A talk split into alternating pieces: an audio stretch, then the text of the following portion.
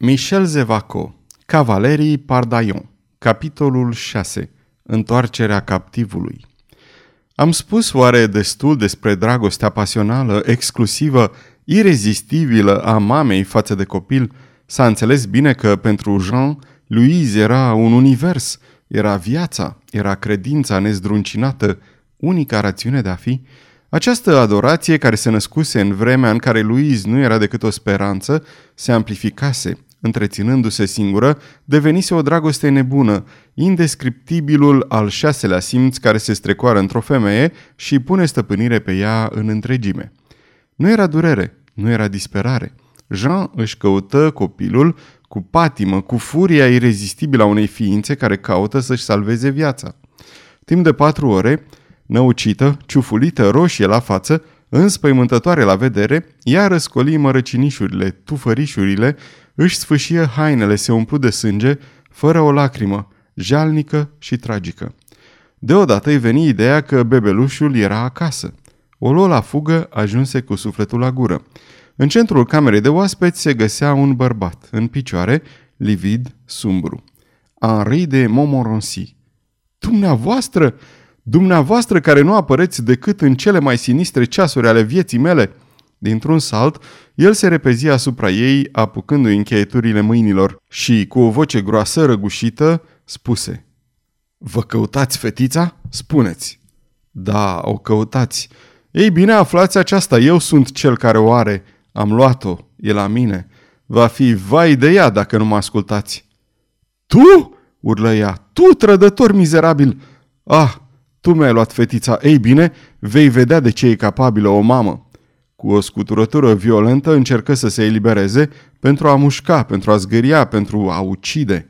El o reținu cu brutalitate. Taci, tună el strivindu-i încheieturile. Ascultă, ascultă cu atenție. Dacă vrei să o revezi... Mama nu a auzit decât acest cuvânt. Să o revadă. Furia ei se topi. Începu să implore. Să o revăd? Oh, ce ați spus? Să o revăd? Spuneți, oh, fie vă milă, mai spuneți odată, vă voi îmbrățișa genunchii, voi săruta urma pașilor dumneavoastră, voi fi sluga dumneavoastră. Să o revăd? Asta ați spus. Fetița mea, copilul meu, dați-mi înapoi copilul. Ascultă ce-ți zic. Fata ta, în această clipă, se află în mâinile unui om de-al meu. Un om? Un tigru. Dacă vreau eu, un sclav. Am stabilit aceasta. Ascultă, nu te mișca. Iată ce s-a stabilit.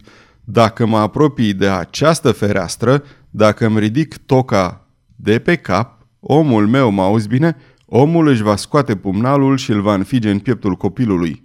Acum poți să te miști. Îi dădu drumul și își încrucișă brațele. Ea căzu în genunchi și izbi cu fruntea pământul bătătorit, vrând să ceară milă, fără să poată scoate un sunet, ridicând doar brațele în semn de ajutor și de supunere. Ridică-te, se răsti el. Ea se conformă imediat și rămase în postura cu tremurătoare a mâinilor întinse, care implorau, care îngăimau, dacă putem spune așa, căci în anumite clipe tragice gesturile vorbesc. Ești hotărâtă să te supui?" reluă fiara. Ea în cuvință, din cap, înnebunită, palpitând, teribilă și sublimă. Ascultă acum, François, fratele meu, ei bine, sosește. Înțelegi? Aici, în fața ta, eu îi voi vorbi. Dacă nu vei spune că mint, dacă vei tăcea, în această seară fetița va fi în brațele tale. Dacă spui un singur cuvânt, voi ridica toca. Fata ta moare. Privește, privește, uită-l pe François. Pe drumul către Montmorency se apropia cu iuțeală un nor de praf ca împins de o rafală de vânt și din acest nor răzbătea o voce frenetică. Jean! Jean, sunt eu, am venit! François! François!" strigă Jean în delir. Ajutor! Ajutor! Cu un mers de un calm feroce, Henri se apropie de fereastră și mârie. Tu ești cea care îți vei fi ucis fica. Iertare, iertare, tac, mă supun. În această secundă, François de Montmorency împinse cu putere ușa și, gâfâind de emoție, amețit de bucurie și de dragoste, se opri șovăitor, întinse brațele șoptind. Jean, iubita mea. Da, era François de Montmorency, pe care mulți și chiar și însuși conetabilul îl crezuseră mort și care își făcea apariția după o captivitate de mai multe luni. François, plecat cu 2000 de călăreți, ajunsese la Therouan cu 900 de oșteni, restul căzuseră pe drum. Era și timpul, chiar în seara zilei sosirii lui, un corp de armată german și spaniol pătrunsese până în fața cetății și începea pregătirea fortificațiilor. În a treia zi fu lansat primul asalt. Atunci a perit Ese, unul dintre vechii tovarăși de arme și de distracții al lui Francis I. Electrizați de către fiul cel mare al conetabilului, garnizoana și locuitorii din Therouan se apărară timp de două luni cu energia disperării. Acest punct de oameni, într-un oraș distrus de bombardamente, printre ruinele fumegânde, respinsese 14 asalturi succesive. La începutul celei de-a treia luni, solii inamicilor se înfățișaseră pentru a propune condiții de predare onorabile. Îl găsiră pe François pe metereze, mâncându-și rația de pâine făcută dintr-un pic de făină și din o mulțime de paie tocate. Era înconjurat de câțiva dintre locotenenții săi, cu toții niște oameni slăbiți, cu ochii strălucitori, veșminte zdrențuite, chipuri de lei. Solii începură să prezinte propunerile împăratului. În momentul în care François era pe punctul de a răspunde, niște strigăte teribile se făcură auzite. La arme! La arme! strigau francezii. Muerte! Muerte! strigau agresorii. Era corpul de oaste spaniol care, fără a primi ordin, după cum se dau asigurări, se năpusteau la asalt printr-o breșe care tocmai fusese făcută. Atunci, în străzile incendiate ale orașului Therouan, începu o încăierare îngrozitoare printre trosnetele focurilor, bubuiturile minelor, pocnetele archebuzelor, blestemele și vaetele sfâșietoare ale răniților. Seara nu se mai aflau decât vreo 30 de luptători în spatele unei baricade improvizate, în fruntea cărora un bărbat ridica în fiecare clipă paloșul roșu pe care îl ținea cu amândouă mâinile și care de fiecare dată se abătea asupra unei țeste. Un foc de archebuză reuși să-l doboare. Acesta a fost sfârșitul. Acest bărbat era François de Montmorency, care, așa cum își dăduse cuvântul, luptase până la moarte. La căderea nopții, niște jefuitori îl găsiră întins chiar în locul în care zăcuse. Unul dintre ei îl recunoscu și, dându-și seama că mai trăia încă, îl duse în tabăra inamică unde îl predă pentru o sumă de bani. Astfel fu cucerit Therouan. Se știe că acest oraș nefericit, citadela avansată a ținutului Artois, distrus deja în 1513, a fost de data aceasta ras de pe fața pământului. Se mai știe că regii Franței nu s-au mai preocupat să le reconstruiască. Exemplu singular, spune un istoric, al unui oraș care a pierit complet. Se mai știe că Artois a fost după aceea cotropit și că armata regală a suferit o serie de înfrângeri până când în sfârșit, în urma unor succese reportate în Cambres, a fost semnată o pace efemeră. Această pace a redat cel puțin libertatea prizonierilor de război. François de Montmorency nu a murit de pe urma rănii sale, dar mult timp a trebuit să se lupte cu moartea. S-a însănătoșit în sfârșit și într-o zi a fost anunțat că era liber. Porni numai decât la drum cu vreo 15 dintre foștii camarazi, resturi ale marii bătălii duse în Teruan. Chiar de la primul popas, trimise înainte pe unul dintre călăreții săi, însărcinându-l să-l anunțe pe fratele său de venirea sa. Apoi, încrezător, fericit, umflându-și plămânii cu aer, surzând iubirii, repetând foarte încet numele femeii adorate, își continuă drumul.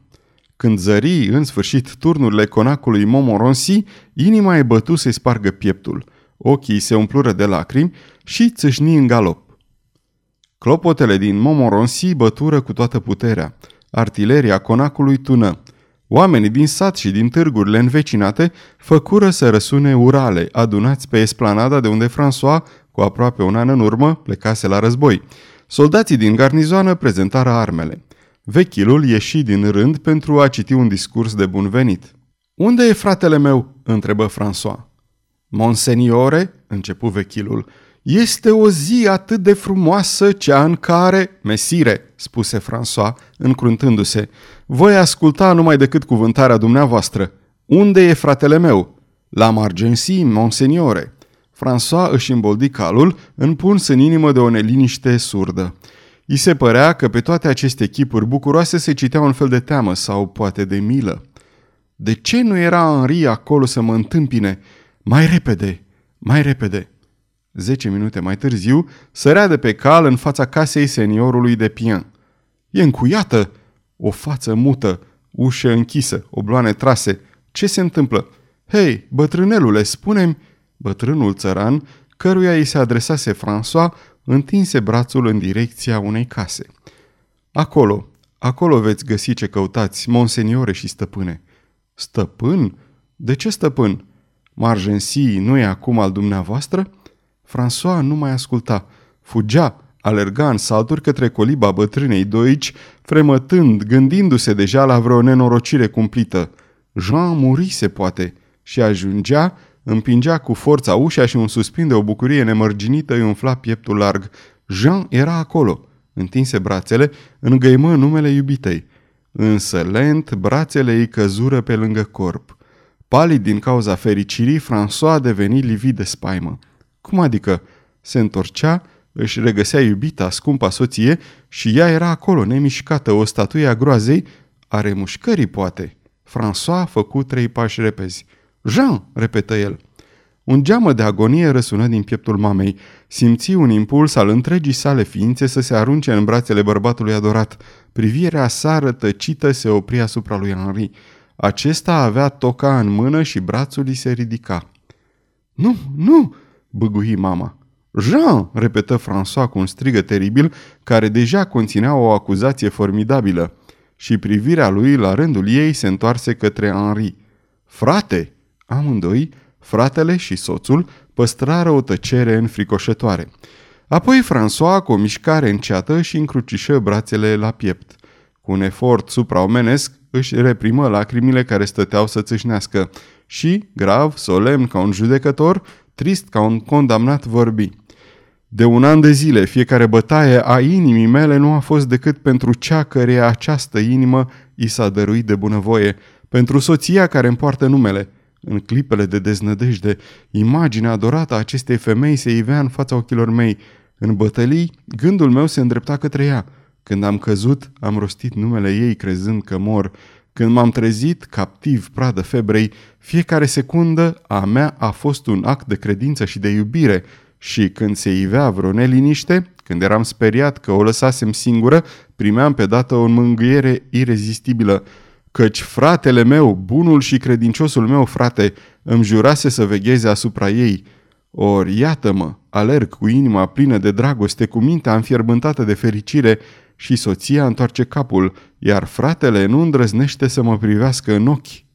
Aceasta este o înregistrare Cărțiaudio.eu. Această înregistrare a fost citită cu respectarea legislației în vigoare pentru www.cărțiaudio.eu.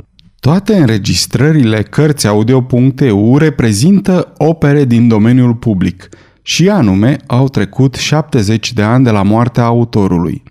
Copierea, reproducerea, multiplicarea, vânzarea, închirierea și sau difuzarea publică sau pe internet a acestei înregistrări fără acordul scris al cărții audio.eu, constituie infracțiune și se pedepsește conform legislației în vigoare. Pentru noutăți, vă invităm să vizitați www.cărțiaudio.eu și vă rugăm să ne susțineți pe canalul nostru de YouTube Cărți Audio, abonând-vă la el, dându-ne like și follow și dând share la înregistrările noastre. De asemenea, vă rugăm să-i susțineți cu o donație în orice cuantum pe harnicii și talentații noștri naratori voluntari, accesând paginile cu înregistrările lor de pe site-ul nostru www.cărțiaudio.eu. Naratorul acestei cărți este Valentin din București. Suferința prin care trecu Jean în acea clipă fu de neconceput. Îngrozitorul supliciu depășea limitele înțelegerii umane. Iubea, adora, și în timp ce inima o împingea în brațele soțului, iubitului, ochii săi fixați asupra diabolicului autor al supliciului erau nedezlipiți de mâna care, cu un semn, putea să-i ucidă fetița. Urechile sale auzeau glasul iubit fără a înțelege sensul cuvintelor și ceea ce zumzăia în capul ei erau teribilele cuvinte. Un cuvânt și fetița ta moare. Fetița ei, Luiza ei, acest biet îngeraș nevinovat, această minunăție luminoasă de grație și frumusețe. Cum așa? Să fie ucisă? Cum așa? Monstrul oribil care o răpise, care pândea semnalul fatal să înfigă un cuțit în pieptul ei mic, atât de adesea devorat de sărutările ei. O, oh, mamă, mamă nefericită, ce sublim a fost tăcerea ta! Jean își frângea mâinile, un strop de sânge îi se ițea în colțul buzelor. Nefericita, pentru a-și înăbuși strigătul de dragoste, își mușca buzele, le sfâșia, își înfigea dinții în ele. Abia termină de vorbit François că Henri se întoarse pe jumătate către el. Fără a se îndepărta de fereastra deschisă, cu mâna amenințătoare pregătită să dea semnalul ucigaș, cu un glas al cărui calm din această clipă îngrozitoare îl făcea să pară sinistru, zise. Frate, adevărul este trist, dar îl vei cunoaște în întregime. Vorbește, tună François, care cu o mână în interiorul vestei își sfâșia pieptul. Această femeie, spuse Henri, această femeie, soția mea, ei bine, am alungat-o eu, fratele tău. François se clătină. Jean lăsă să scape un fel de geamăt îndepărtat, lipsit de rezonanță umană. Cât de unică era situația ei în analele dramelor omenești. Și respicat, Henri rosti. Frate, această femeie care îți poartă numele este nedemnă. Această femeie te-a înșelat și de aceea eu, fratele tău, în locul tău am alungat-o așa cum trebuie alungată o desfrânată. Acuzația era capitală. Femeia adulteră era biciuită în piața publică și spânzurată neîntârziat. Și asta, fără judecată sau drept de apel, pentru că François de Montmorency, în lipsa conetabilului, avea drept de judecată neîngrădit. Nu era doar soțul, era stăpânul, seniorul. Minutul care urmă acuzației fu tragic. Henri, gata de orice, cu mâna stângă încleștată pe pumnal, cu dreapta strângând toca, semnul fatal. Henri îi supraveghea cu privirea pe Jean și pe François. În aparență era calm, iar în mintea sa contempla gândul unei duble crime în cazul că adevărul ieșea la iveală. Jean, sub lovitura de cravașă a oribilei acuzații, se îndreptă. Pentru un timp nedeterminat, iubita fu mai puternică în ea decât mama. O tresărire o electriza așa cum o descărcare electrică poate electriza un cadavru. Simți un imbold febril în întregul său trup. În acel moment, brațul lui Henri începu să se ridice. Nefericit a văzut mișcarea, înaintă, se dădu înapoi, murmură ceva confuz și lăsă capul în jos, în lemni, deveni o statuie vie a durerii. Vie? Dacă acest cuvânt poate fi aplicat paroxismului groazei și chintesenței disperării celei care simte că se prăbușește într-o prăpastie, cu vidul în față, în spate, deasupra și de desubt. În cel privește pe François, acesta se clătină, așa cum se clătinase acolo în Therouan, primind în piept focul de archebuză al unui mercenar. În această inimă nobilă, dreptul feudal la judecată neîngrădită nu fu evocat nici întreacăt, dar bărbatul suferi o tortură cumplită. Să domolească într-o clipă furia ucigașă care se dezlănțuie, să poruncească pumnilor săi să nu zdrobească pe femeia infamă, să fie în sfârșit mai puternic decât dezastrul. Da, în această clipă îngrozitoare, în imobilitatea acestor trei ființe răvășite de pasiuni atât de diverse, în posturile lor statuare, era ceva fantastic și cumplit. Când se calmă, când fu sigur că nu o va apuca pe femeia adulteră cu mâinile sale puternice pentru a o sugruma, François se apropie de Jean, pe care o domina cu statura lui înaltă. Ceva răgușit de neînțeles țâșni de pe buzele sale albe, ceva ce însemna fără îndoială. Este adevărat! Jean, cu ochii pironiți asupra lui Henri, păstră o tăcere de mormânt căci spera să fie omorâtă. Din nou, întrebarea țâșni de pe buzele lui François. Este adevărat? Supliciul îi depășea puterile. Jean căzu, nu în genunchi, ci la pământ. lipsită de vlagă, ridicându-se cu mare greutate într-o mână și cu o mișcare spasmodică, cu fața întoarsă în continuare spre Henri și cu privirea în care se citea disperarea supremă, supraveghind în continuare gestul ucigaș. Și numai atunci șopti sau crezu că șoptește căci vorbele sale nu se auziră. O, oh, dar ucide-mă odată! Vezi doar că mor pentru ca fica noastră să trăiască. Și nu mai fu decât un corp inert în care doar zbaterea violentă a tâmplelor indica prezența vieții. François o privi o clipă, așa cum fără îndoială primul om biblic trebuie să fi privit către paradisul pierdut. Speră că va fi lovit de trăznet lângă cea pe care o iubise atât de mult, dar viața, uneori atât de crudă în tăria ei, învinse moartea alinătoare. François se întoarse către ușă și, fără niciun strigăt, fără niciun geamăt, plecă, foarte încet, puțin încovoiat, ca și cum ar fi fost obosit până la epuizare de una dintre acele goane nebune care se desfășoară în timpul unui coșmar. Henri îl urmă la distanță. Nu-și făcea griji în privința lui Jean. Fie că murea, fie că trăia, nu-l mai interesa. Dacă trăia, acum era a lui. Dacă murea, ei bine, cel puțin scăpase de tortura atroce a geloziei, de oroarea nopților pe care le petrecuse, numărându-le sărutările, imaginându-și îmbrățișările lor, plângând de furie. Și în acest minut solemn și teribil înțelese Henri toată măsura urii sale împotriva fratelui său. Îl vedea zdrobit și totuși nu se simțea satisfăcut. Mai voia ceva pe deasupra. Ce anume? Ca François să suporte exact aceeași suferință pe care a îndurat-o el, aceeași. Și mergea în urma lui cu răbdarea unui vânător așteptând momentul favorabil.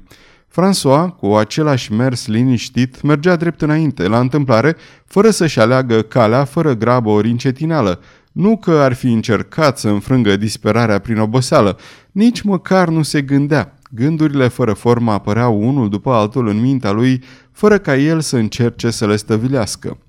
Aceasta dură ore în șir. Veni un moment în care François își dădu seama că era aproape noapte. Atunci se opri, observă că se afla în mijlocul pădurii și se așeză lângă trunchiul unui castan. Tot atunci, cu capul în mâini, plânse, îndelung, îndelung și apoi, în sfârșit, ca și cum lacrimile ar fi luat cu ele puțin câte puțin chinurile disperării sale, înțelese că, din lumea îndepărtată a gândurilor dedicate morții, se întorcea în lumea celor vii. Cu conștiința de sine revenită, își recăpătă amintirea precisă a ceea ce se întâmplase. Dragostea sa, întâlnirile din casa Doicii, scena cu tatălui Jean, căsătoria de la miezul nopții, plecarea, apărarea orașului Terouan, captivitatea și în sfârșit oribila catastrofă, retrăi toate acestea. Și atunci o întrebare își făcu apariția, sclipi în sufletul său rănit. Cine e cel care mă ucide? Cine e cel care îmi fură fericirea? Nebun, mizerabil, mă gândeam să plec și aș fi păstrat în inima această rană mereu vie. O, trebuie să aflu cine e omul, să-l ucid cu mâna mea. Trebuie să-l ucid. François de Montmorency avea un suflet generos și totuși gândul ucigaș îl ușură imediat. O suflet omenesc. Se ridică, inspiră, răsuflă cu zgomot, ba chiar un fragment de zâmbet livid îi destinse buzele. Să aflu cine-i omul, să-l ucid. Da, trebuie să-l ucid cu mâna mea. În momentul în care se ridica, François îl văzu pe fratele său lângă el. Poate că François rostise cu glas tare cuvintele pe care credea că le gândise. Poate că Henri le auzise. François nu fu mirat să-și vadă fratele și, cu naturalețe, ca și cum ar fi continuat o discuție începută cu mult timp în urmă, ceru. Povestește-mi cum s-au petrecut lucrurile. La ce bun frate, de ce să te frămânți atât pentru un rău pe care nimic nu-l poate vindeca? Nimic. Te înșele, Henri. Există ceva care mă poate vindeca, spuse François înnăbușit. Moartea bărbatului. Henri tresări, păli puțin, dar imediat o flacă răstranie îi se aprinse în priviri. Capul său făcu o mișcare de sfidare. Asta vrei? Asta vreau, spuse François. Mi-ai jurat că vei veghea asupra ei. O, taci, nu-ți fac un reproș, nu-ți imput ceva, dar tu, tu îmi ești dator cu o relatare precisă a nelegiuirii și cu numele nelegiuitului. Îmi ești dator, Henri, și la nevoie îți cer imperios să vorbești. În numele afecțiunii tale frățești sau în numele dreptului tău seniorial? În numele dreptului meu. Atunci mă supun. Abia ați plecat, monseniore, și domnișoara de Pin i-a mărturisit bătrânului cât de puțin vă regreta. Bărbatul, cine este? Mai întâi asta, numele bărbatului. Răbdare, monseniore, poate că înaintea plecării dumneavoastră chiar bărbatul a împărtășit norocul dumneavoastră. Poate că era mai iubit decât dumneavoastră. Poate că ea nu dorea de la dumneavoastră decât numele și averea și puterea pe care le asigura calitatea dumneavoastră de întâi născut. Da, da, monseniore, așa trebuie să fie. François își scoase mâna din sân pentru a face un gest. Henri observă că unghiile acestei mâini erau înroșite de sânge. Continuă. Acum că mă gândesc mai bine, monseniore, acum că a sosit ceasul în care trebuie spus tot adevărul, nu mă mai mulțumesc să presupun. Afirm, chiar înaintea dumneavoastră, înțelegeți-mă bine, monseniore, acest bărbat a avut-o pe Jean de Pien. Nu ați fost decât al doilea. Un urlet vui în pieptul lui François și urletul fu atât de înfricoșător încât Henri ezită. François îi aruncă o privire cruntă și zise, Vorbește! Mă supun, reluă Henri. În timpul lipsei dumneavoastră, relația dintre bărbat și Jean de Bien a continuat. De acum erau liberi. Jean avea un nume, un titlu. Cu dumneavoastră absent, cu soțul plecat, amantul fu fericit mai presus decât pot să vă spun. Au fost nopți de desfătări. Tăcere, mizerabilule! urlă François ajuns la capătul puterilor. Bine, tac. Nu, nu, vorbește, vorbește. Mă supun. Bărbatul vă era apropiat, monseniore. În ziua în care a venit vestea întoarcerii dumneavoastră a făcut ceea ce ați fi făcut și dumneavoastră. Pasiunea sa era satisfăcută. Nu dorea ca una dintre casele dumneavoastră să fie murdărită.